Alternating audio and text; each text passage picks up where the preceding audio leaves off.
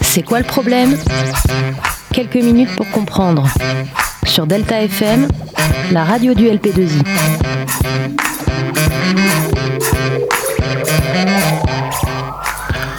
Bonjour, bienvenue dans cette courte parenthèse historique. C'est quoi le problème? Qui vous sera présenté par Robinson et Merlin, deux élèves de première C, et organisé par leur professeur d'histoire-géographie, Monsieur Gauthier. Alors, nous sommes en France, à Bordeaux, le 3 décembre 1800, date de naissance de l'aîné d'une fratrie qui sera une des plus influentes et importantes dans la modernisation industrielle française sous le Second Empire. Nous allons voir dans cette parenthèse historique quel aurait été leur rôle dans la modernisation du pays. Émile et Isaac Perrer sont deux grands financiers. Ce sont deux frères qui font fortune pendant le Second Empire. Dès le début de son règne, l'empereur Napoléon III cherche à étoffer l'offre bancaire et à libéraliser l'octroi de crédit. Il crée le Crédit foncier en 1852 et facilite la naissance de plusieurs grandes banques comme la Société Générale en 1864 ou le Crédit Lyonnais en 1863. L'expansion du crédit qui en résulte ouvre la voie à une fulgurante expansion de l'ensemble de l'économie française, semblable à celle que connut le pays entre 1946 et 1975 sous le nom des Trente Glorieuses.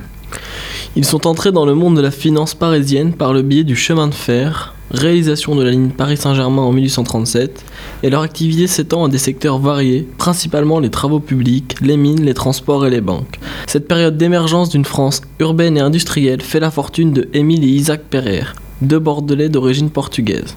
En 1852, ils fondent une banque, le Crédit Immobilier, avant d'acquérir un établissement thermal à Vichy, des compagnies d'assurance ou encore des mines de charbon. Il crée également le célèbre Transat, la compagnie générale transatlantique. En 1959, les frères Perrer, qui dirigent une dizaine d'entreprises, sont à la tête d'une fortune estimée à 200 millions de francs or et exercent une influence considérable dans le milieu financier et politique. Leur activité s'étend à des secteurs variés, principalement les travaux publics, les mines, les transports, les banques. En 1855, les frères Perrer ont créé la Compagnie Générale Maritime il prévoit de développer des opérations commerciales maritimes au niveau international. Les frères Perrer ont créé en 1855 la Compagnie Générale Maritime. Ils ambitionnent de développer des opérations commerciales maritimes à l'échelle internationale suite au traité de libre-échange signé avec l'Angleterre.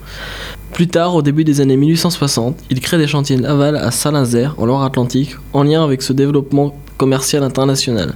Napoléon ira jusqu'à leur rendre visite dans leur villa en 1863. De 1852 jusqu'en 1870, ces deux frères financent le projet de rénovation et d'amélioration de Paris créé par Georges-Eugène Haussmann. Ce sont des porteurs de projets et des investisseurs. Ils sont des acteurs clés dans l'aménagement du territoire français et dans la modernisation de la France. Un investissement effréné mena néanmoins la faillite du crédit immobilier qui fut contraint de cesser ses paiements en 1867. Les opérations imprudentes de la compagnie immobilière portent le dernier coup au crédit immobilier dont les actions qui s'étaient élevées en mars 1856 à 1982 francs tombèrent en octobre 1807 à 140 francs. Les deux frères se retirent de la vie économique et politique.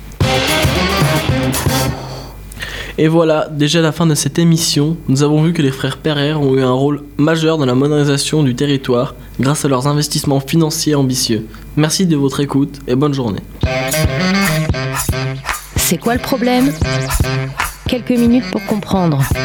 Sur Delta FM, la radio du LP2I.